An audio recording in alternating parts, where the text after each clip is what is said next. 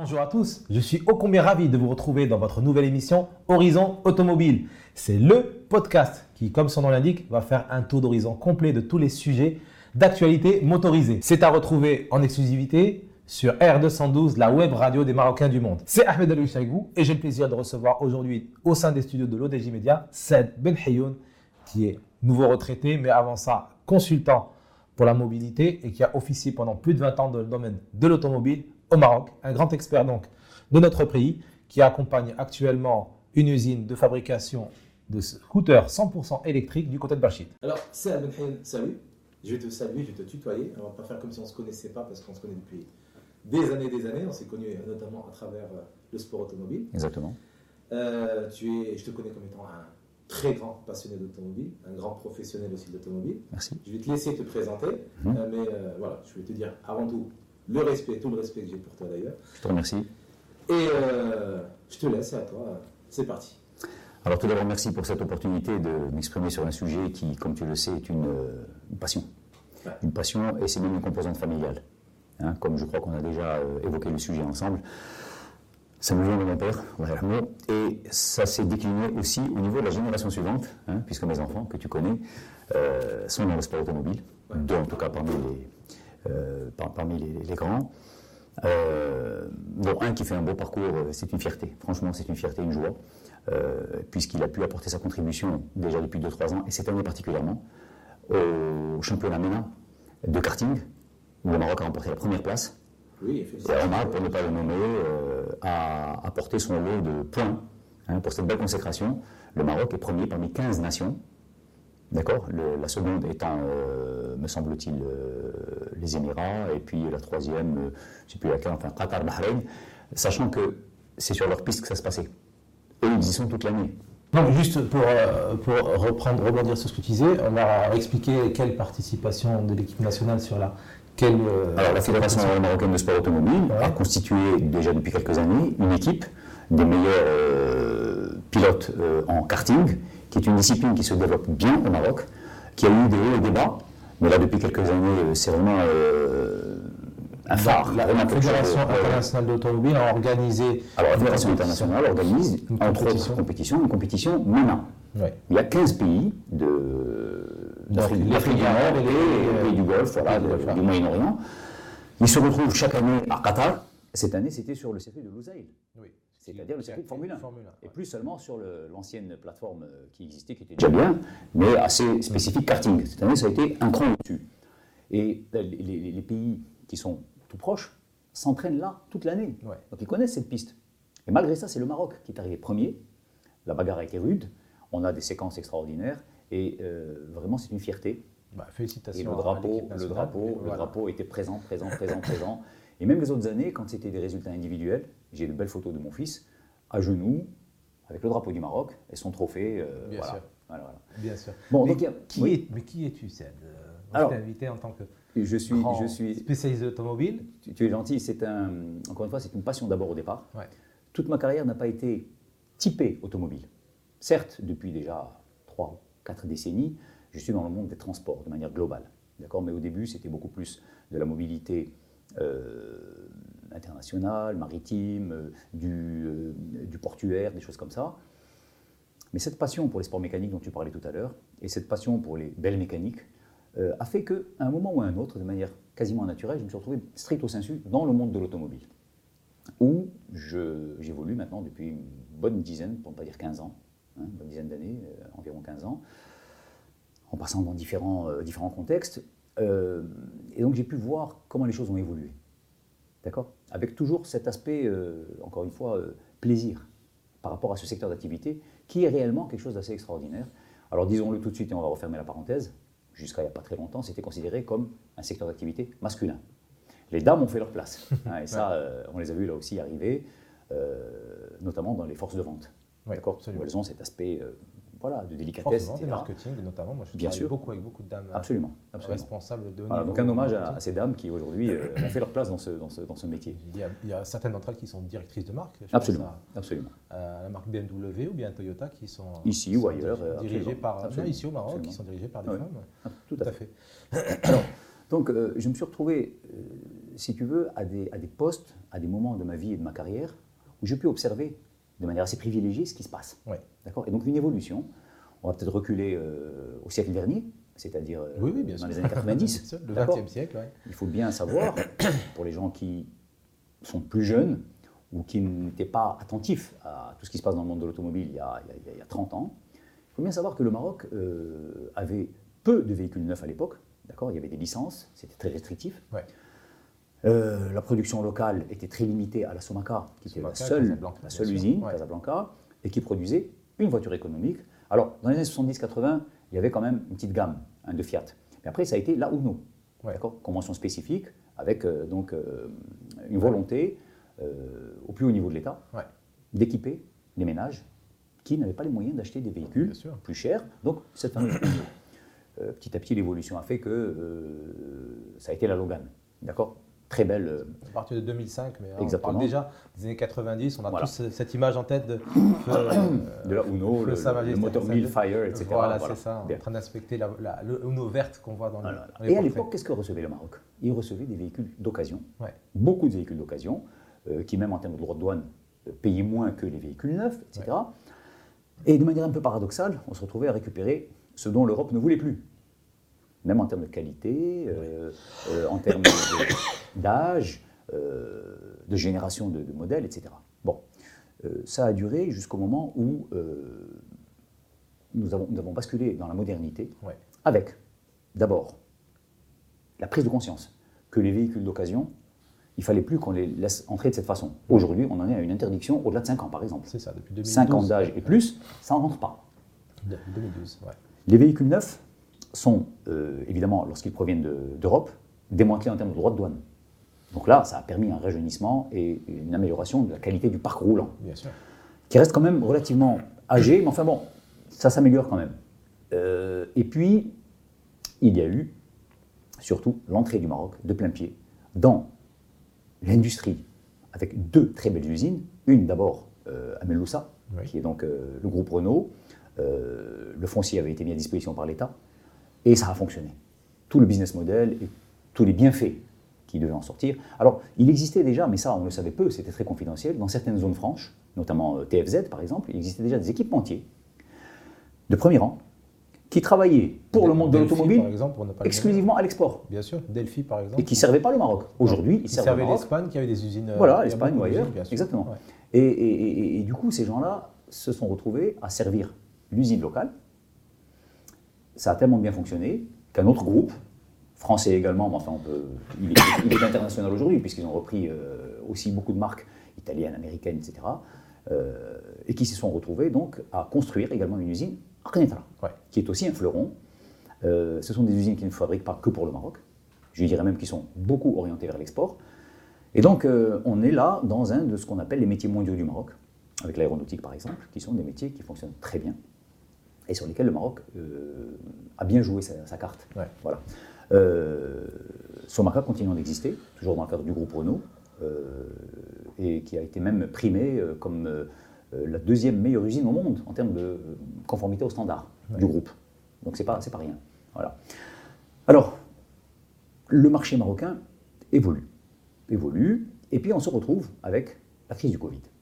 La crise du Covid, et ce qui s'est passé en parallèle, à savoir la transition énergétique qui était déjà amorcée, un petit peu euh, sous l'effet de, de- de- de ce phénomène au début un petit peu curieux, mais qui aujourd'hui est en train de, voilà, de démontrer que finalement c'était pas si euh, mal conçu.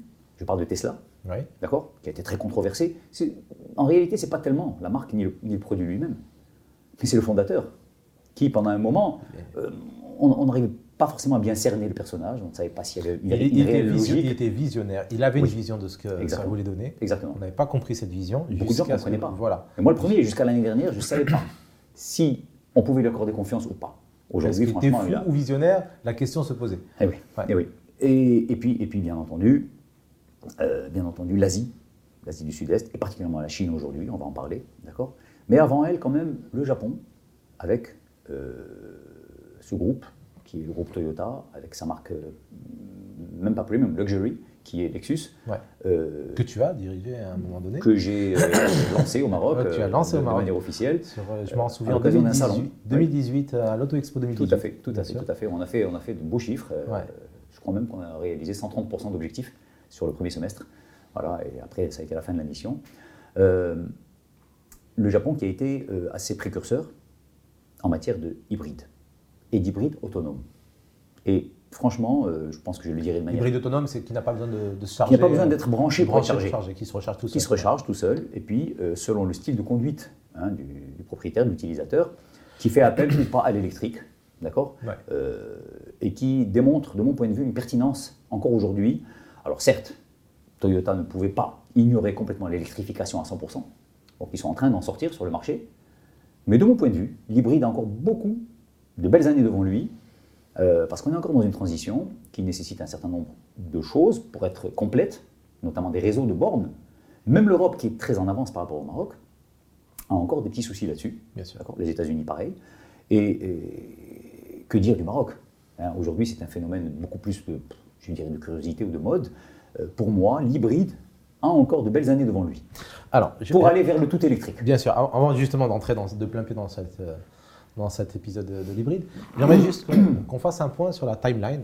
Oui. On reprend, donc euh, pour résumer, euh, les années 90, Oui. c'était fermé, et que des voitures d'occasion, pas beaucoup de voitures neuves, Voilà. pour dire quasiment pas. très cher, très protégé, Très cher, très douane, protégé. etc. Ouais. Voilà, il y a eu ce virage qui a été pris aux alentours des années 2000. Mhm. On a ouvert les robinets de crédit aussi, qui ont aidé à, acheter, voilà, les fait. crédits, les droits de douane. On a encouragé le neuf vis-à-vis du vieux. Oui.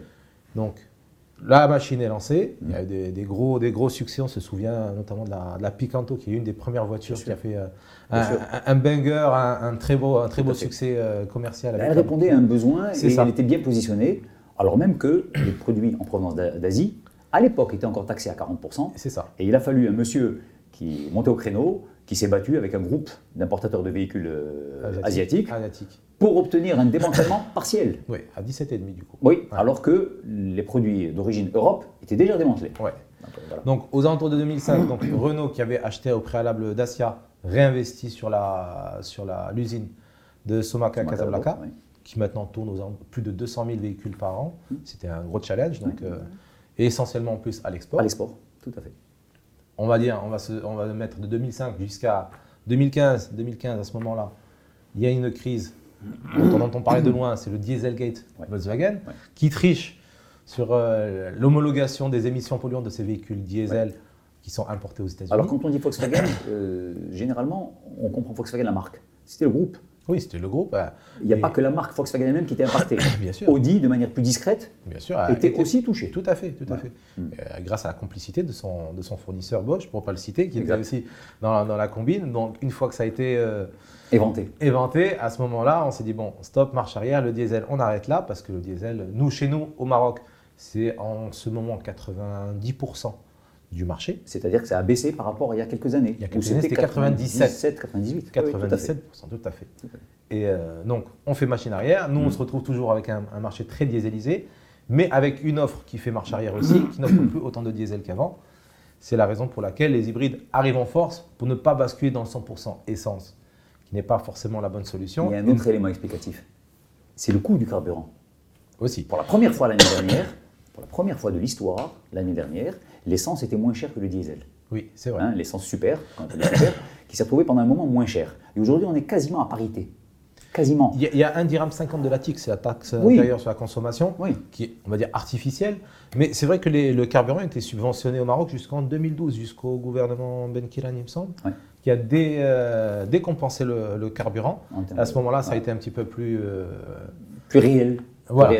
C'est ça, plus réaliste. Donc, euh, une fois que c'est libéré, on suit le cours du marché. Voilà, voilà. Et malheureusement, on est arrivé à des niveaux qui sont. euh, Et on a de l'importation de carburant euh, raffiné, Ah oui, absolument. à cause notamment de l'arrêt de la Samir. hein. La Samir à Mohamedia, ne qui est pas toujours- si c'est bon ou mauvais. Dommage pour l'outil de production et l'outil d'autonomie et de souveraineté, C'est ça, c'est parce qu'on a des petits soucis parfois hein, en termes de disponibilité et, et- et de- Absolument, et de- surtout la capacité de stockage qui est entre 15 et 3 semaines, 15 jours, 3 semaines. Alors qu'avant, euh, bah, on sait que le stock tampon, normalement, il tourne aux alentours de 3 mois. Ouais, Théoriquement, on devrait avoir ça, pour être tranquille. Pour être Mais- tranquille au niveau national. Voilà. Donc, sur cette timeline-là, toi, ton implication dans le monde de l'automobile en tant que professionnel Ça a démarré en 2004 pratiquement, justement. Ouais. Donc euh, avec les belles années, avec le, le- Le décollage. le décollage, le réel décollage. Et j'ai eu la chance donc d'évoluer pendant quelques années dans le cadre d'un importateur local, Bah, la de CAC marque, la CAC, d'un groupe international, voilà, qui importait déjà à l'époque Volkswagen, Audi, Skoda, euh, les Porsche. Les Porsche pas en tant qu'importateur, mais en tant que euh, centre dépendant, un concessionnaire, concessionnaire euh, d'un d'un- satellite de France. Voilà. C'est ça. Euh, et puis, et puis, et puis, et puis, évidemment, euh, quelques utilitaires Volkswagen Oui, qui ont commencé. sûr. Depuis, c'est rajouté Seat et Bentley. Euh, Bentley, j'y suis pour quelque chose, personnellement. bah voilà, tu nous raconteras. D'ailleurs. oui, ben oui, bien oui. Je ne dirai pas exactement de qui il s'agit, mais enfin, c'est assez recevé de temps en temps, de temps en temps, une Bentley en, en SAV, Bien sûr. d'accord, euh, qui appartenait forcément à TVIP. Ouais. Et puis, un jour, il y a eu une opération très particulière, très spéciale, euh, impérative. Il fallait vraiment agir vite et bien.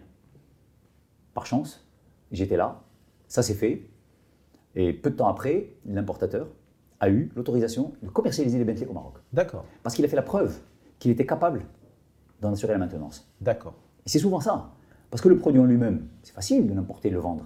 Et après C'est le service après. Et après, c'est la le SAV. différence, bien sûr. Et d'ailleurs, cet importateur euh, dont, dont on parle, euh, de mon point de vue, euh, fait partie des meilleurs en SAV.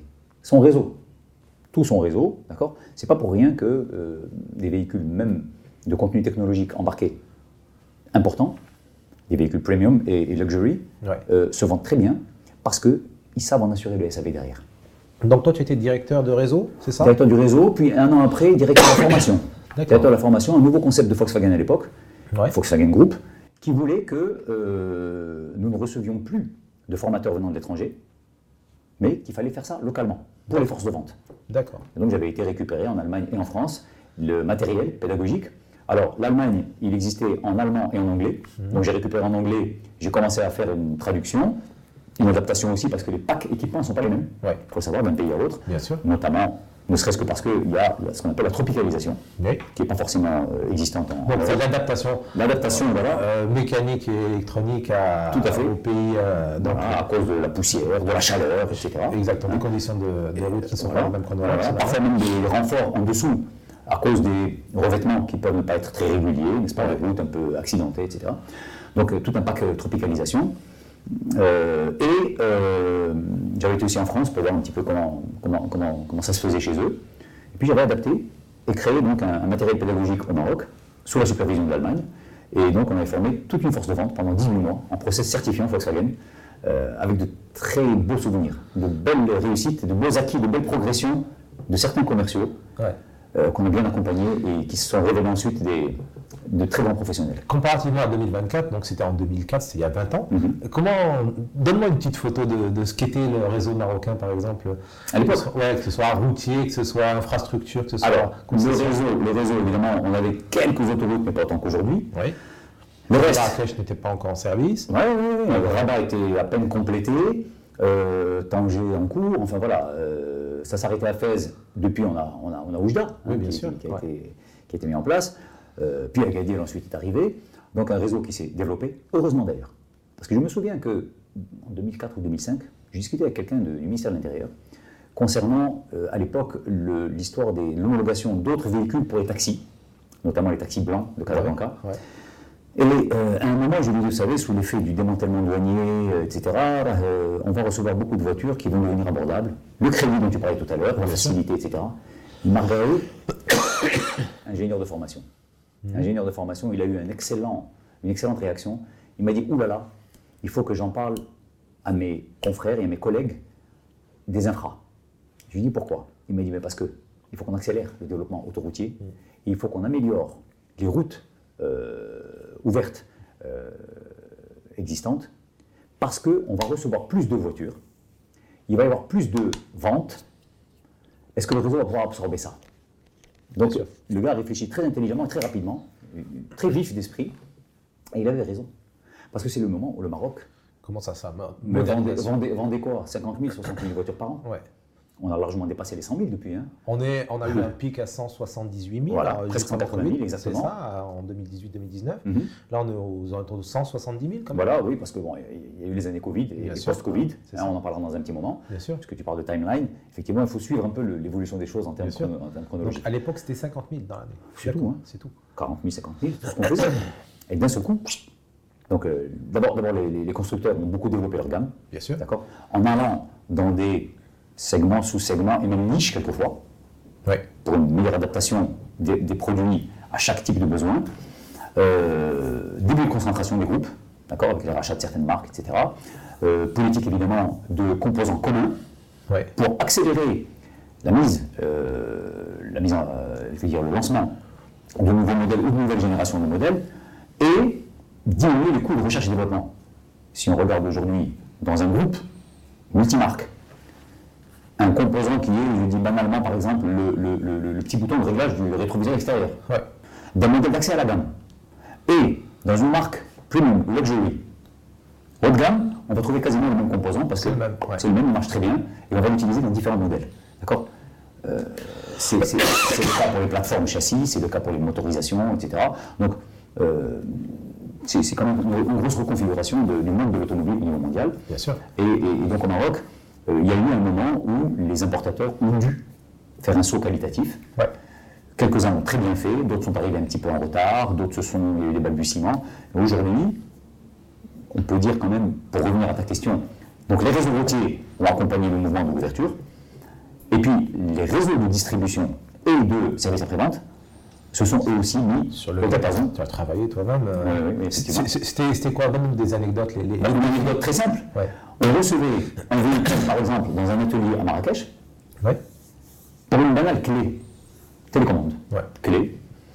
La- le petit boîtier télécommande contient une puce Bien sûr. qui communique avec une- la même au tableau de bord. Bien sûr. C'est le système anti-vol Anti-vol, bien sûr. qui va immobiliser le véhicule en cas de non-correspondance. Imaginez à l'époque que quelqu'un commandait une clé, parce qu'il avait déjà perdu la sienne ou euh, cassé la sienne. À la réception, il fallait coder cette clé. Oui. Or, on n'était plus du tout dans la transmission par email, encore moins par fax, des codes. Ouais. C'était en ligne. Bien sûr. Il fallait brancher le véhicule En directement avec l'usine. avec l'outil de diagnostic Ouais. qui se branchait, l'atelier, hop, hop, hop, l'usine, et alors le code descendait de manière opaque pour l'utilisateur, même pour le, le technicien qui le faisait. Bien sûr. Faut pas avoir de. Mais tout le monde ne s'est pas équipé. Ouais.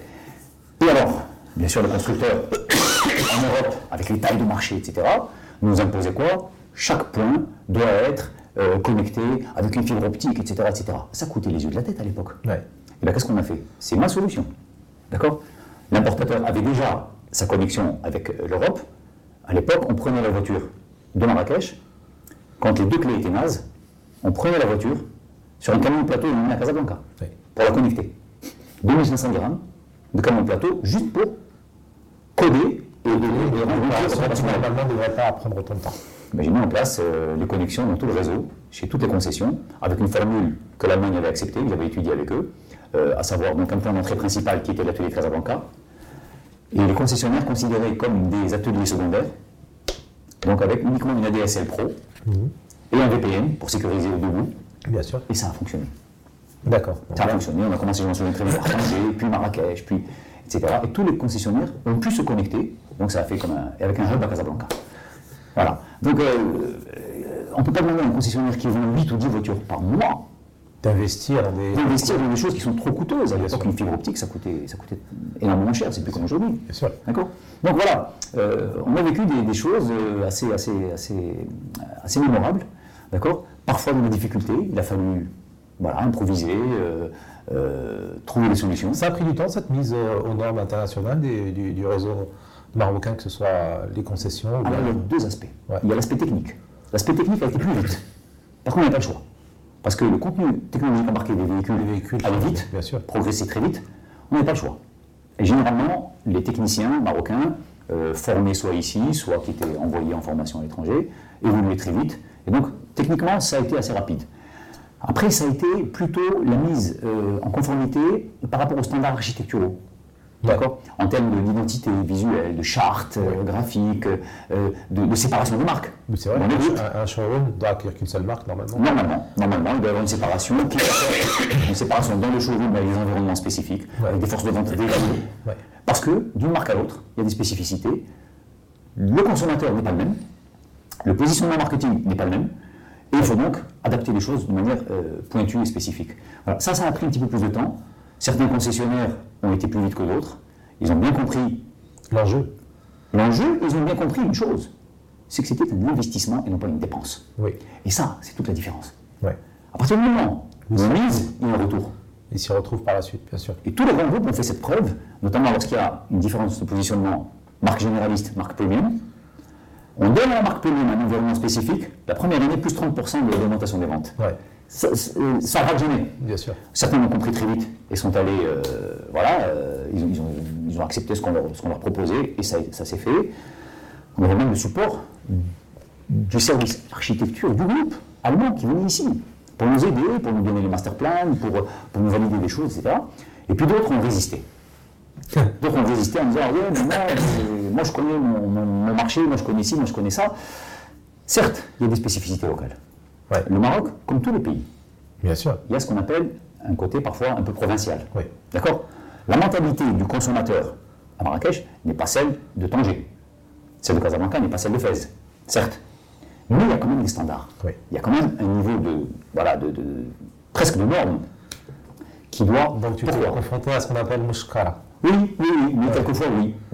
Euh, parce que parce qu'on part quand même d'un principe, c'est que le gars qui achète sa voiture à Casablanca ne va pas rester qu'à Casablanca. Oui, bien sûr, évidemment. D'accord L'automobiliste, un jour il va à Marrakech, une autre fois à Fès, il faut que partout où il aille pour une prestation quelconque de SAV, Il trouve. il ait l'impression d'être au même endroit. Ouais. Il faut qu'il rentre, l'identité est là, le type d'accueil est le même, la disponibilité, pièce de rechange est la même, le traitement, sur le plan technique, est le même. Il faut vraiment qu'il y ait cette, euh, comment cette- cette- ce sentiment d'être au même endroit. Ouais, tout Voilà. à fait. Et ça, c'est très important. Bien sûr. D'accord. Et donc, on est passé par une phase où il y avait des gens qui évoluaient à, à vitesse différente. Ouais. Tout le monde n'a pas été à la même vitesse. Mais au final, aujourd'hui, grosso modo, les marques les plus connues, euh, il y a facilement 50 marques ou davantage. Mais Au Maroc, 30, 30, 33, 33 maintenant. 33 de manière sérieuse, Voilà, bien représentée. Voilà, ça. voilà. Ouais. Après, c'est plusieurs dizaines de, de plus. Oui. Surtout maintenant avec la déferlante euh, chinoise. Chinoise, ouais. Hein, on a des nouvelles marques qui sortent euh, Quotidiennement, Et, ça- et ça- et ça ne va pas, ça- ça va pas s'arrêter. Mais donc, euh, aujourd'hui, on peut dire, franchement, quand on voit les investissements qui sont faits, que tout le monde a compris. Que tout le monde a compris, notamment le fait que le Marocain voyage. Ça aussi. Évidemment. Alors, il voyageait avant par les ondes, en regardant les télé euh. Aujourd'hui, il voyage beaucoup plus qu'avant, euh, et il, il a des éléments de comparaison. Que ce soit en Europe, que ce soit au Moyen-Orient, que ce soit en Asie. L'Espagne n'est pas loin. Je me souviens des gens qui achetaient leur voiture ici, qui allaient faire, qui allaient faire leurs entretiens à, Malaga, effectivement. À. Marbella ou à Puerto Banús ou je ne sais quoi, C'est ça. parce qu'ils n'avaient pas confiance. Ouais. Mais aujourd'hui, c'est dépassé. Ouais, C'est dépassé. Ouais. La mise à niveau est quand même euh, Donc, assez satisfaisante. Nous, on suit quand même une tendance fortement européenne. européen. L'Europe donc, s'est confrontée à ce qu'on appelle euh, le Dieselgate, donc on a raconté, la, la triche sur l'hexagone aux, aux États-Unis. Facho, comme on dit dans, en, en, en dériva. Donc, euh, revirement de mentalité au niveau européen. On arrête le, Il y, le avait, diesel. il y avait une lame de fond quand même. Une lame de fond, ça ne fait que précipiter les choses. Et les mettre, euh, Les exploser. les, les exploser au vu au-dessus de tout le monde. Pourquoi je parle de la lame de fond La lame de fond, de mon point de vue, c'est l'énergie. Oui. L'énergie fossile, qui est limitée dans le temps, on le sait. Même si les carburants ont évolué en qualité, aujourd'hui, euh, il n'y a plus de soufre qu'il y avait avant, on parlait de 10 000 ppm de soufre, Bien sûr. ça fusillait les, les soupapes. On est passé au, au 100 ppm, 10 ppm, oh, c'était extraordinaire. Certes, les qualités de, de- de ce qu'on appelle le gasoil se sont améliorées. Les moteurs ont évolué aussi, en termes de normes Très, fortement, très fortement. hein, Euro 4, Euro 5, Euro 6, Euro 7. On sait quand même que cette énergie fossile est limitée dans le temps. Si ce n'est pas 2030, ça sera 2040, 2050. Il y a un moment Ça va s'arrêter. ça va s'arrêter, Ah, d'une part. quelque chose, ouais. Deuxièmement, on a pris conscience évidemment, même si certaines personnes sont sceptiques, on a pris conscience de l'effet de la pollution sur le climat. Ouais. D'accord? Et puis, et puis, donc, euh, Dans le même temps, les technologies ont évolué, et le Maroc d'ailleurs, il faut le citer, parce que c'est un élément important pour nous. Le Maroc est considéré parmi les champions nationaux en termes d'énergie renouvelable, Renouvelable, et de mix énergétique. Ouais. D'accord? Euh, Nous visons des choses ambitieuses et on a le moyen de notre ambition. On se donne le moyen de notre ambition, plus exactement. Voilà, c'est juste tout ça. D'accord? Même si à un moment ça a été controversé en termes de, de- de- de technologie, de choix technologique, euh, les éoliennes, Bien sûr. les barrages, malheureusement aujourd'hui, euh, on est en, en- en En crise hydrique. Donc, en plus que stress, ouais. crise. C'est une vraie crise euh, hydrique. Enfin bon, euh, ça reviendra peut-être, hein, mais en tout cas, sur euh, tout ce qui est. Alors le nucléaire, c'est pas pour aujourd'hui. C'est certain. Il est important d'en parler parce que la Chine a joué cette carte à fond et la France est en train d'y revenir.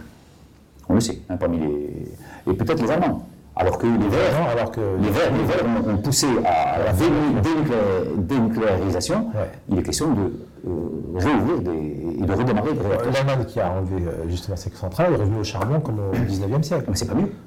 Bien sûr, c'est pas mieux. Le gaz russe aussi, donc c'est Voilà. complètement carboné. Voilà. Donc euh, bien sûr que le nucléaire est une solution parmi tant d'autres. euh, Voilà. Et j'aimerais faire une petite parenthèse, parce qu'on ne peut pas parler que des automobiles. Les automobiles en tant qu'engin stricto sensu, mais bien sûr que si on prend une automobile électrique aujourd'hui, ou une moto, ça va me permettre aussi de parler euh, tout à l'heure un petit peu du deux roues et du trois roues, moto, parce que la mobilité, il y a aussi ce qu'on appelle la micro-mobilité, qui est très importante, Absolument. ce que certains appellent le la- last mile, Ouais. le dernier kilomètre. Euh, sans aller jusque-là, l'automobile, certes, peut devenir un engin absolument non polluant. Une automobile électrique aujourd'hui, quand on la prend, batterie chargée, pendant son utilisation, elle ne pollue pas. Après, il n'y a pas de rejet. Ouais, il n'y a pas de rejet. ça- Un petit peu de caoutchouc au niveau des pneus, l'usure des plaquettes, mais plaquettes. c'est peanuts. Ouais. L'électricité avec laquelle elle est alimentée, d'où vient-elle? Là est la question. Et l'électricité avec laquelle elle a été fabriquée, d'où vient-elle? Là est la deuxième grande question. Si on utilise du gaz, du charbon, L'étole, pour les fabriquer, qu'est-ce qu'on utilise? Ouais. D'accord? Pourquoi j'ai dit ça? Parce que le Maroc aujourd'hui, en termes de, de, de- de- de- d'ambition d'export, que ce soit pour les automobiles ou pour les motos par exemple, hein, les, les- les motocycles et les triporteurs, ou les tricycles, notamment euh, adaptés euh, aux personnes à mobilité réduite, à, à des besoins spécifiques, peuvent très bien aller en Europe par exemple. Ouais. Mais si c'est pour se retrouver avec un euh, mécanisme d'ajustement contrôle aux frontières, le fameux MACF, parce que l'usine qui les a fabriqués n'est pas décarbonée, on n'a rien gagné dans l'histoire. Donc aujourd'hui, il y a toute une prise de conscience qui s'est faite au niveau de l'industrie marocaine, globalement parlant, pour décarboner les usines elles-mêmes. L'usine de Meloussa est complètement décarbonée. Je Eh sais oui. que Oui. ce qui est énergivore, comme euh, les, les chaufferies pour les fonderies, elles sont, elles sont chauffées à base de noyaux d'olive qui ont été recyclés. Voilà. Notre en carbone. Donc en plus, euh, voilà, on- est dans du circulaire, parce qu'on a du noyau d'olive venant de... de- Absolument. Le recyclage d'eau aussi, les peintures qui sont sans solvant à base d'eau aussi. Tout à fait. C'est voilà, ça a Tout à été pensé, réfléchi dans ce sens-là. Tout à fait. Oui, parce que ça s'adresse à des marchés Ouais. qui, eux, sont très regardants. Absolument. y compris sur le process de, de fabrication. Ah oui. Et, je voudrais encore élargir cette parenthèse, il faut savoir que dans ce qui se passe aujourd'hui en termes de stockage d'énergie pour les véhicules, alors on parle de batteries de traction, Batterie, ouais. Par opposition aux batteries de démarrage, Ouais. qui sont les batteries classiques, pour l'instant elles sont encore au point acide. Acide, ouais. Voilà. Les batteries de traction, c'est celles qui, qui servent pour Les alimenter les moteurs, Ouais. moteurs électriques ou hybrides. Ces batteries-là embarquent aujourd'hui des technologies qui évoluent très vite également. Absolument. Alors, grosso modo, il y en a deux. Bon, c'est lithium-ion, toutes. Il y a la LFP, donc euh, lithium fer, euh, phosphate. Voilà, et avant ça, le, NMC, NMC, donc, euh, euh, nickel, manganèse, cobalt, Ouais. qui pêchait par deux choses principalement. Premièrement, le nombre de cycles de charge, donc une durée de vie plus courte, Ouais. et puis un risque d'emballement thermique. Ouais. D'accord? Même avec des bombes EMS, il y avait toujours un risque, il y a une statistique X. Le lithium fer phosphate, sans coûter plus cher, euh, a réglé ces deux problèmes-là. Ouais. D'accord? Donc une durée de vie multipliée par 3 ou 4 facilement, et en termes de nombre de cycles de charge. Ça veut dire que la même batterie qui De avait 500, duré- on passe à, à À 2000, 2000 charges. Ouais. vous vous 2000. retrouvez avec une batterie qui va vous durer 8 ans, 10 ans. Ouais. D'accord? Et quand on sait qu'elle représente la moitié de la valeur d'un engin, c'est pas négligeable. Absolument. Oui. Et euh, la stabilité thermique, très importante pour éviter les risques. Alors, je reviens à ce que je voulais dire. Les batteries, aujourd'hui, Mhm. et le Maroc est en train de jouer cette carte, elles ne sont pas destinées qu'aux automobiles. Certes, c'est le débouché aujourd'hui qui est très en vogue. Bah oui. On va utiliser les mêmes, euh, les mêmes approches pour l'industrie en termes de stockage d'énergie. Et je vais vous expliquer pourquoi. En termes euh, de, de, de, de, de- d'application agroalimentaire Ouais. et domestique. Domestique avec en plus la possibilité de recycler des batteries qui ont déjà servi Absolument. et auxquelles on donne une deuxième vie. Une deuxième vie pour ça. Pour éviter de polluer, de jeter les choses, Ouais. on les recycle, on les régénère, et elles peuvent encore faire de l'usage pour des choses moins euh, énergivores, moins, moins contraignantes, moins- moins exigeantes. Ok? Eh bien, euh, là-dessus, le Maroc va jouer une très belle carte. Ah oui. Ok. Pour expliquer aux auditeurs, par exemple, euh, on peut avoir des, des panneaux solaires qui rechargent pendant la journée. Exactement. Et ben voilà. Le soir, la nuit, euh, il n'y a pas de soleil, donc ça ne se recharge pas, mais on va Mhm. stocker au préalable l'énergie qu'on va, On va utiliser la nuit. voir la nuit. Inversement, dans l'industrie, aujourd'hui, quand vous avez une connexion au réseau, le coût du kilowatt n'est pas le même la journée et le soir. Absolument. Ouais. Vous pouvez choisir les plages horaires où vous allez recharger vos batteries pour en disposer au moment où l'énergie est chère. Cher pour Un usage direct. Pour lycée, justement. Voilà. Et enfin, quelque chose qui est absolument pas négligeable, on oublie d'en parler. L'idée vient de m'arriver, là, j'y avais pas pensé avant, mais c'est une réalité aujourd'hui. Pendant très longtemps, le producteur national d'électricité, pour ne pas le nommer, n'acceptait pas de prendre de l'électricité de chez un producteur X, Y ou Z. Or, il y a au Maroc déjà des sites qui sont auto-alimentés. Un site, par exemple, euh, euh, cimentier sur la côte nord, je ne nommerai pas pour pas faire de la pub, Ouais. mais qui s'est équipé en éolienne il y a déjà 15 ans, qui est excédentaire au niveau de la production d'électricité. et qui pendant longtemps a eu du mal à reverser dans le réseau en disant Eh, prenez-la, gratuitement, je vous la vends pas, prenez-la. Déjà, ça c'était compliqué. On a dépassé cette étape, aujourd'hui ça se fait, Ouais. et bientôt, il est possible que ce producteur d'électricité paye et achète l'énergie en surplus. Parce qu'il y a des sites qui peuvent être, qui peuvent avoir du surplus de manière régulière ou ponctuelle. D'accord. Je reviens donc à ce que disait cette transition énergétique. Bien sûr qu'on parle de l'automobile, Oui. mais elle ne s'arrête pas là. Elle va beaucoup plus loin et beaucoup plus profondément et de manière euh, transverse euh, à, à- à plein de secteurs d'activité. Donc, à partir de 2015, donc, on a dit Dieselgate qui, qui les cartes au niveau des constructeurs européens notamment. Ouais. Donc, on arrête le diesel, on se met à l'hybride. Ouais. Nous, chez nous, pareil, c'était à partir de 2017, 2018. Toyota, pour ne pas nommer, a arrêté de vendre du diesel. Porsche aussi. euh, Toyota a arrêté de produire déjà au Japon, hein, ou en tout cas à destination de pays comme le nôtre. ouais. Euh, et je me souviens qu'à l'époque, il y avait encore le moteur diesel qui marchait bien, puisque c'était 98 ou 99% du marché. C'est ça. Et beaucoup de gens ont eu peur pour Toyota en disant aïe aïe aïe, Oui. ils vont être impactés. Alors ça a duré quelques mois. Ils ont très bien travaillé à l'affaire. du coup. Et- et- et le chiffre. Il fallait résister quand même. Il fallait résister Ouais, euh, à des années un petit peu de. Groupe Toyota a de la, a de la- a réserve, et l'importateur marocain de la réserve. euh, en termes de. voilà, c'est- une, vision de, à très long terme. moyen long terme. Mais à montrer l'exemple et, finalement, euh, euh, chemin faisant, on arrive à, à une part de marché qui est non négligeable maintenant à peu près 10%, on va dire. Entre, Oui, dans le top 10 en tout cas. Dans le top 10. Dans le top 10 en tout cas, avec. Euh, voilà, je les ai devant moi là. Top 10 des ventes par marque au Maroc. Ouais, euh, en septembre par exemple. Ils sont dans le top 10. oui, ils sont toujours dans le top 10. Ouais, Aux ouais. de 600 véhicules, 500, 600 véhicules par, euh, par mois de moment. ah c'est ça. Tout à fait. Tout à fait. Alors, euh, donc cette transition. Hybride, cette transition, euh, cette transition s'est faite un peu par la force des choses. Oui, bah, On n'avait pas le choix. Des décisions ont été prises à des étages qui nous dépassent. bien sûr. hein, qui dépasse le, le marché marocain. Parce que quand on parle avec les grands décideurs mondiaux, ils ont tendance de temps en temps à nous, hein, avec un petit sourire, à nous dire euh, Your market is this thick. Donc, euh, ok, mais ne nous cassez pas les oreilles, s'il vous plaît. Nous, on réfléchit à l'échelle de la planète, on réfléchit à l'échelle d'un continent. hein, ok. Mais finalement, ben, on se retrouve pas si largué que ça.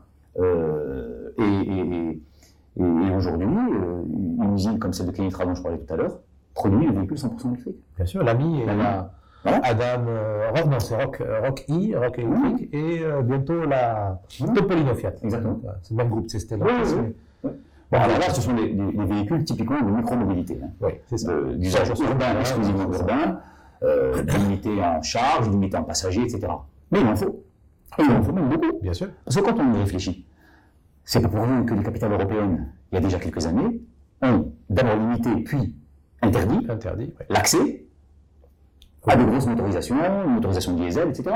Trop vieille, effectivement. Voilà, donc euh, vignettes, euh, ça se fait de manière, disons, euh, échelonnée dans le temps, mais avec certaines accélérations parfois.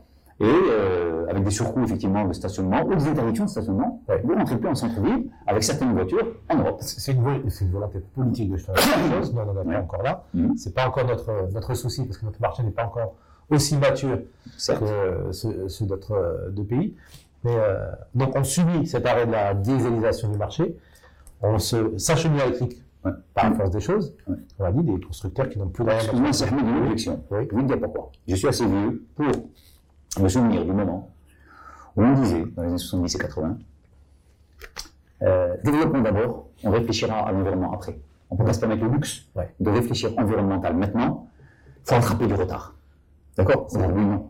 La logique n'est plus du tout celle-là. Aujourd'hui, ouais. on est impacté comme tout le monde par les changements climatiques. De toute façon, on n'a pas le choix, même si on est un pays fabricant producteur, ben, de, de- de verser une réalité internationale. Donc on est au diapason. Ouais. Donc aujourd'hui, euh, le fait de raisonner comme à l'ancienne, en se disant Ah non, le diesel c'est bien, euh, euh, ça consomme moins, ça, ça- a plus de valeur à la revente, eh ben c'est pas grave si ça pollue. C'est terminé ça. C'est terminé. On, on est regardant aujourd'hui. Oui, regardons. Eh ben, c'est tellement vrai. Et voilà mon objection. C'est que, certes, on n'a pas les mesures d'accompagnement qui existent ailleurs. Notamment les bonus écologiques, etc. etc. Bien qu'il y a des remises en question aujourd'hui en Europe, c'est pas leur suppression, mais leur diminution. Ouais. Normal. Parce que, il y a des contraintes budgétaires, parce que, parce que. Mais, à tout prendre. Dès la fin des années, chez nous, 2015, 2016, 2017, 2018, il y avait quand même un accompagnement de l'État. Oui. Sous forme de d'exonération de vignettes Oui, bien sûr. Et de de taxes de luxe. Taxes de luxe. Et de taxes à importation aussi. Voilà, c'est Pour pas, les véhicules euh, asiatiques, c'était très important. c'est pas un support direct, mais indirectement, l'État quand même joue un rôle d'encouragement. C'était, on le rappelle, à- en marge de la COP22 à Marrakech, de 2016, c'est ça, on a déjà pris des dispositions. Les véhicules asiatiques qui normalement sont à 17,5 passent à 0 comme, le- comme le reste des véhicules européens. Mhm. On enlève la vignette, bon, pour certaines c'est anecdotique, c'est 600, 700 dirhams, pour d'autres c'est jusqu'à jusqu'à 20 000 dirhams, donc ça peut être euh, intéressant, bien sûr. Et la hausse de luxe, on rappelle, à partir de 400 000 dirhams hors taxe, 5% par tranche de 200 000 200 000 dirhams. 200 000, ouais. Euh, 400, C'est-à-dire 600, au-delà de 2 millions de dirhams, c'est ce que j'appelle la double TVA. c'est ça, ouais, 20, Deux fois 20%. c'est ça, deux fois 20%. Voilà. Exact. Donc, euh, C'est pas vrai, c'est une mesure d'accompagnement, évidemment, euh, partie de ce là et qui a encouragé. Alors malheureusement, pendant un moment, il n'y avait que des véhicules de haut de gamme et des marques premium qui étaient dans ce, euh, disons, dans cette mouvance. Ouais. Et Toyota. Oui, et Toyota, bien sûr. Euh, Toyota, en plus, qui garde ma faveur à moi, personnellement. Euh, Toyota, un petit peu, un petit peu, un petit peu Honda, bien que la Honda est en perte de vitesse, ça va toujours pas. Et également les Coréennes, les véhicules coréens, qui savaient faire déjà des hybrides autonomes. Hein, donc moi, c'est ma préférence aujourd'hui. Si quelqu'un me demande demain un conseil, achète un hybride autonome pour l'instant. pour, pour expliquer, il y a le 100% thermique. Oui. Bon, ça, c'est commun. Diesel ou. Essence, Voilà. Il y a le mild hybride, donc c'est des petites hybridations. Donc, euh, par exemple, chez BMW, ils ont un petit moteur électrique dans la, dans la boîte de vitesse avec une petite batterie de 48 volts. Mhm. C'est le mild hybride. On a l'hybride euh, stricto sensu, donc avec Façon, façon euh, Toyota, donc avec euh, une grande batterie qui est sous, le, sous la banquette arrière, un Mhm. deuxième moteur électrique. Et là, ça, fait, ça aide à faire avancer la voiture. Enfin, un deuxième moteur, en plus du moteur thermique. Voilà. Parfois deux. Ça peut être un 4x4 avec un moteur sur chaque essieu. Absolument. D'accord On a un moteur technique qui, conjointement à des moteurs électriques, fait avancer la voiture. Tout à fait. Il y a le e-Power de chez Nissan qui est pas mal. C'est une, une voiture 100% électrique, mais avec un moteur essence qui ne se charge que de faire recharger, Recharger la batterie. Petite batterie. C'est aussi une autonomie. Moi, j'aime bien, j'aime bien le concept. Ouais, Tout simplement parce que même en Europe, et même aux États-Unis, il y a encore des voix qui s'élèvent pour euh, montrer du doigt, pointer du doigt l'insuffisance Ouais. de réseau de recharge Oui. en termes de bornes. Bien sûr. On n'est pas du tout dans la même cour. On, joue dans la, dans la cour de, encore de la crèche. Hein. Ouais. Mais il n'y a que quelques axes routiers et les villes principales où on a des bornes. D'accord. Euh, eux, ils sont à des, à des dizaines ou des centaines de milliers. Et avec ça, ça ne suffit pas encore. Ouais. Donc là, ça va être un frein, à mon avis. Euh, Bien et c'est pour ça que je dis que l'hybride a encore de belles années devant lui. C'est la solution idéale pour accompagner cette transition. Minimum 4-5 ans à venir, peut-être davantage. Bien plus. Voilà, bien plus. Voilà. Parce qu'on a encore quand même une, gamme assez chargée en diesel. Mhm. Euh, le leader, par exemple, pour ne pas nommer, il y a Dacia Renault. C'est encore en 100% diesel, euh, quasiment à cette chose près. Mm. Le Duster, qui va rentrer en 2025, va avoir le seul moteur diesel au monde disponible grâce au Maroc parce qu'il fait des chiffres assez, assez conséquents. Oui, mais enfin, euh, il y a un moment, il y a un moment, les choses vont devoir évoluer. La Spring commence à faire sa place. La Spring est arrivée, donc ça fait sa place. euh, rappeler Ils ont fait un petit record, je ne sais plus quand, un petit record de vente il n'y a pas très longtemps. On n'a pas encore les chiffres définitifs de 2023 au 31 décembre. Euh, c'est imminent. On est le, On est- ça- il sera disponible le 8, ils vont faire le 4, voilà. C'est l'EVAM, ça. le- l'association des importateurs marocains, qui va faire une communication voilà, officielle. Le, le- le 8 janvier, donc euh, C'est à ça. Casablanca, bah, Donc les meilleurs chiffres que nous avons aujourd'hui, c'est au 30 novembre. c'est ça. Intéressant à regarder en termes de marché marocain par rapport à ce qui se faisait en septembre. Oui. D'accord? En septembre, on était encore en demi-teinte, voire même euh, une petite baisse par rapport euh, à 2022, à la même date. Mais grâce aux désormais traditionnels promos de, fin d'année, ouais. qui démarrent souvent dès le mois d'octobre, hein, euh, octobre-novembre, pour booster les ventes, Ouais. mais on s'est retrouvé avec euh, un mois de novembre euh, très intéressant, Très intéressant, avec un petit un soir à plus de 20%. voilà, qui a redressé. Et euh, du coup, on a les ventes qui se maintiennent par rapport à l'année dernière. à- T'es à 0,9, je pense, de, de mémoire, 0,9% de. en dessous de 1% de- d'écart, Voilà. C'est- gérable par rapport à la, à la crise euh, Oui. qui, qui est sous-jacente, par rapport à l'inflation des prix des voitures. Exact. Donc, et la les- disponibilité. Ça commence à s'améliorer parce que le souci des composants électroniques est quasiment réglé. voilà, mais enfin, soucis logistiques, euh, post-Covid, tout ça. Mais exactement. Mais euh, il y a quand même une inflation des prix. Oui. Euh, la- une voiture, le prix moyen d'une voiture au Maroc a explosé. Bien est sûr, bien sûr. Bien en dessous de 200 000, là, on est bien, de- bien au-dessus des 240 000, 250 000 de, de mémoire de moyenne. en, en moyenne. Donc Mhm, ça a mhm. explosé. Les prix ont flambé forcément. Donc le marché Oui. est en train de muter. Tout à fait. La technologie hybride vers laquelle on s'achemine coûte beaucoup plus cher. On embarque une batterie qui coûte cher, voilà, un moteur supplémentaire, une technologie qui, euh, qui pèse son poids au niveau de tarifaire aussi. Mm. Donc c'est- pas rien. Comment tu vois toi cette, euh, cette mobilité du futur au Maroc? Euh, Donc on va dire, on s'achemine vers l'arrêt du diesel, même si quelques constructeurs en a encore en stock, mais quelqu'un comme, un- comme Renault Oui. n'a plus de diesel que sur les Clio, les Express. Normal. Euh, tous les autres SUV euh, de la gamme, les plus gros modèles vont passer à, à, l'hybride. Je pense Oui, à oui, oui, Arcana, Absolument. euh, bien sûr, il y a Austral qui est là. Il y a Clio, euh, Clio qui arrive aussi en hybride très bientôt. Il y a un véhicule extraordinaire qui est, qui est déjà un best-seller en soi. Bien sûr. Voilà, bah, il a il a des arguments extraordinaires. voilà. Sauf peut-être euh, quand les revêtements sont pas très bons, parce que c'est une, une voiture qui est basse. Mais qu'est-ce qu'elle est, elle est, elle est bien conçue, c'est exceptionnel. Fantastique. Alors, euh, ma vision, c'est quoi? C'est que nous allons aller vers euh, petit peu comme ce qui s'est passé en Europe ou ailleurs, euh, avec un tout petit décalage, vers déjà un, un vase communicant entre les motorisations diesel vers les motorisations essence, d'accord Qui aujourd'hui consomme beaucoup moins qu'avant, qui euh, en matière de SAV coûte moins cher, parce que intervenir sur un moteur essence et intervenir sur un moteur diesel, c'est pas tout à fait le même coût. Ouais. Et euh, avec ce, ce tassement de l'écart de prix entre le litre de gasoil et le litre de diesel, on va aller vers de l'essence davantage qu'auparavant, d'une part. Euh, dans le même temps, des hybrides qui, Qui, qui de mon point de vue, euh, restent très, très, très, très intéressants. Et encore une fois, surtout l'hybride autonome. Ouais. C'est-à-dire qu'il se recharge lui-même, d'accord euh, Et qui permet en ville consommation très basse en termes de carburant. De consommer quasiment rien, aucun, Voilà. aucun carburant. Et sur route, forcément, au-delà de 100 ou 120 km/h, forcément, de consommer un peu d'énergie fossile, Ouais. le moins qu'avant de toute façon. Ouais. Hein, et puis avec un apport, euh, une aide de, de l'électrique. Pour, pour rappeler comment ça marche un véhicule hybride, donc un moteur essence qui recharge aussi la batterie et qui fait avancer le véhicule Quand il y en a besoin, quand on a besoin, et Voilà. que dès qu'on lève le pied de l'accélérateur, il passe en mode électrique. il passe en mode électrique et surtout ça recharge automatiquement la batterie, donc au lever de pied, au à fait. freinage, Il y a l'énergie cinétique qui, Voilà, euh, qui fait que régénéré en, en- Ouais, parce, que, parce que le moteur électrique, le moteur électrique s'emballé, le Ouais. Eh ben, quand on lui donne de l'électricité, il tourne. Et quand on fait tourner, il produit de l'électricité. Voilà. Comme le vieil dynamo de, de la bicyclette. De la bicyclette. Tout simplement. Voilà. Voilà. Tout simplement. Et donc, euh, c'est un avantage énorme. pour la ville, Ensuite, avec un peu de réserve de ma part, d'hybride rechargeable, Ouais. qui nécessite un branchement. Alors, soit à domicile, avec ou sans borne spécifique. Ouais. Et là, c'est la durée de la recharge qui va, qui va, qui va faire la différence. Euh, parce que la borne, c'est quand même un, un- un investissement pour le particulier.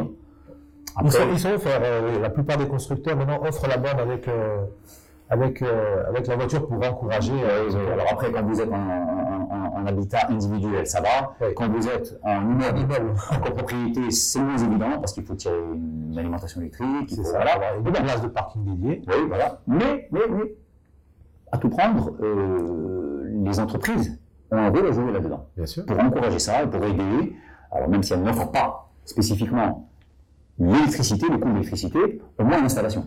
Bien sûr. Voilà, la mettre à disposition Il des... toujours des, des coûts de carburant en moins. Absolument, absolument. Bien sûr. Et ensuite seulement, ensuite seulement, le tout électrique.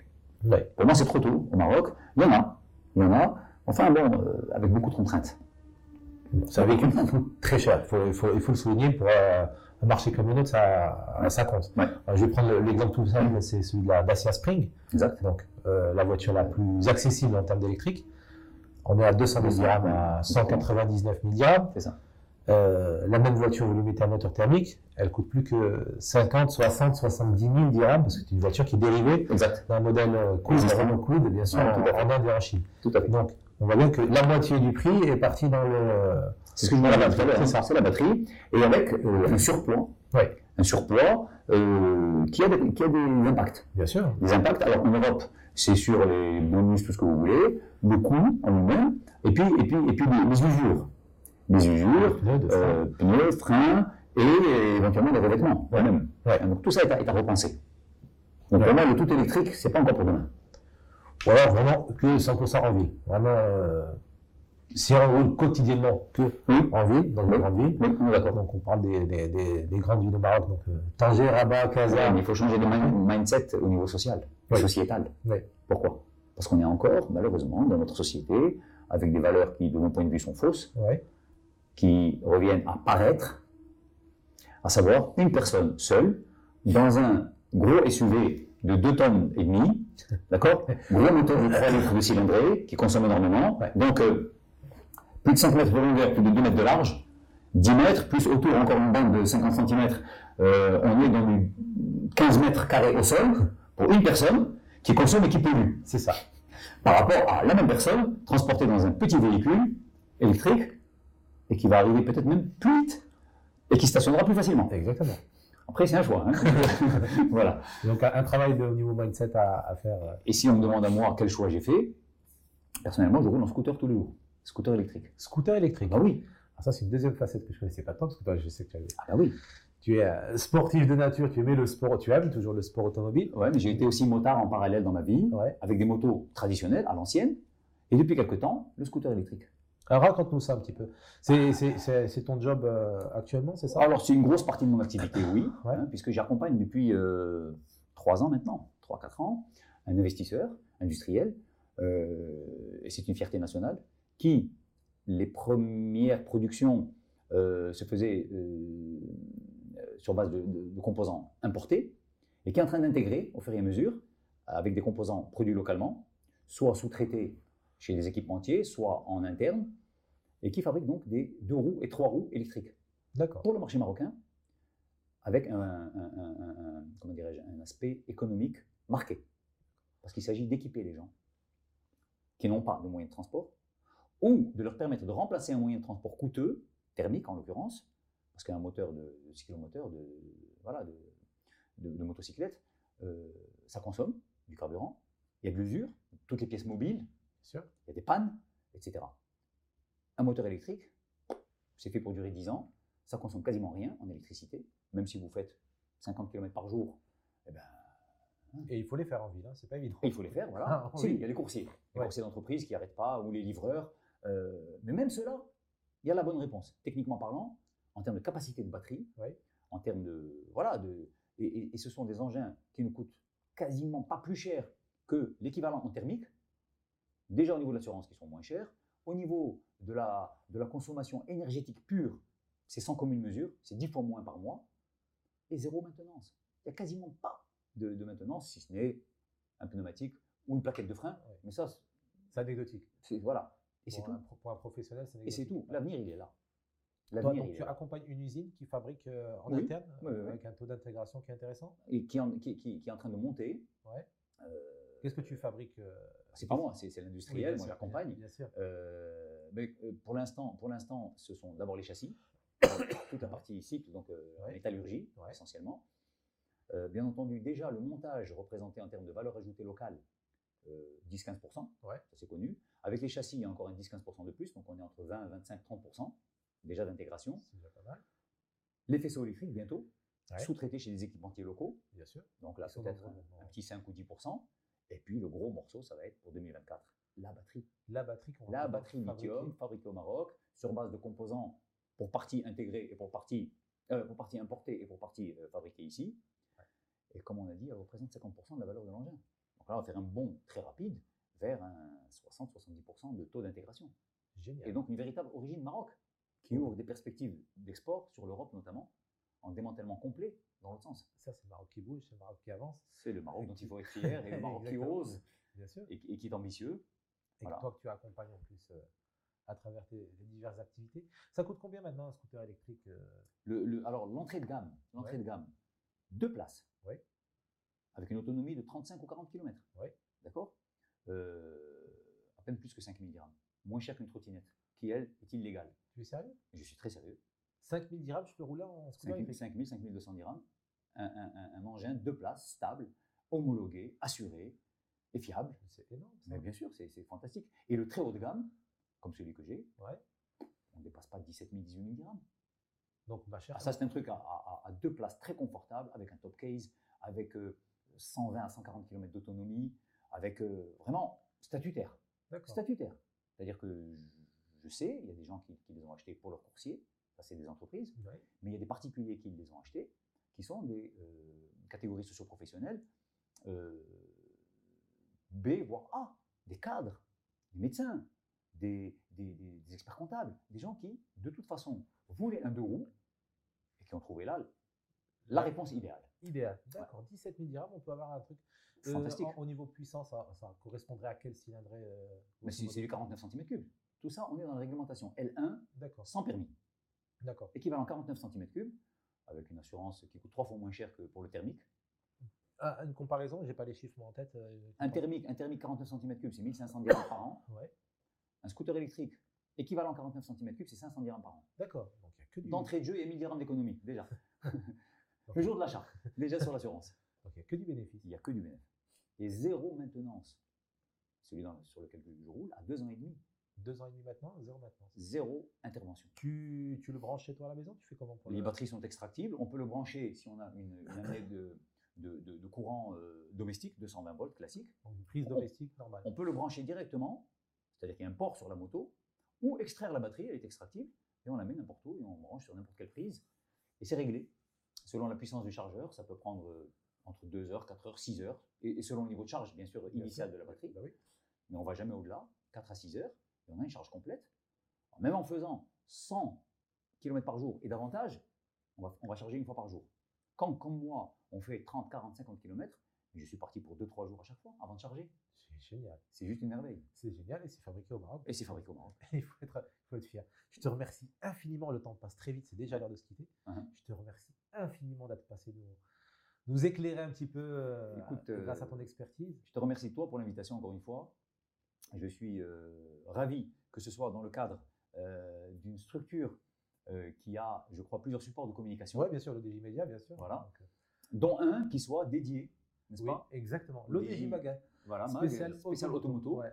Et, et que je- dont je ne connaissais pas l'existence. Ah ben, voilà, J'ai honte, j'ai honte, mais aujourd'hui, ça y est, c'est réglé. Voilà. Donc, euh, Bah, Il y, a- il y a eu que deux numéros aussi. Donc là, en- là, en l'occurrence, c'est le premier numéro que tu as sous les yeux. j'aurais dû le savoir.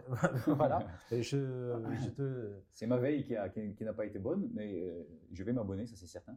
C'est très facile, Voilà. c'est gratuit, c'est euh, Mhm. disponible sur presseplus.ma, euh, le site Parfait. internet. Mhm. Il y a un QR code aussi euh, si vous voulez scanner. Et, euh, et vous le disiez ça, bien sûr, gratuitement. Il y a beaucoup d'articles de fond, donc euh, je contribue, donc je suis fier. Mhm.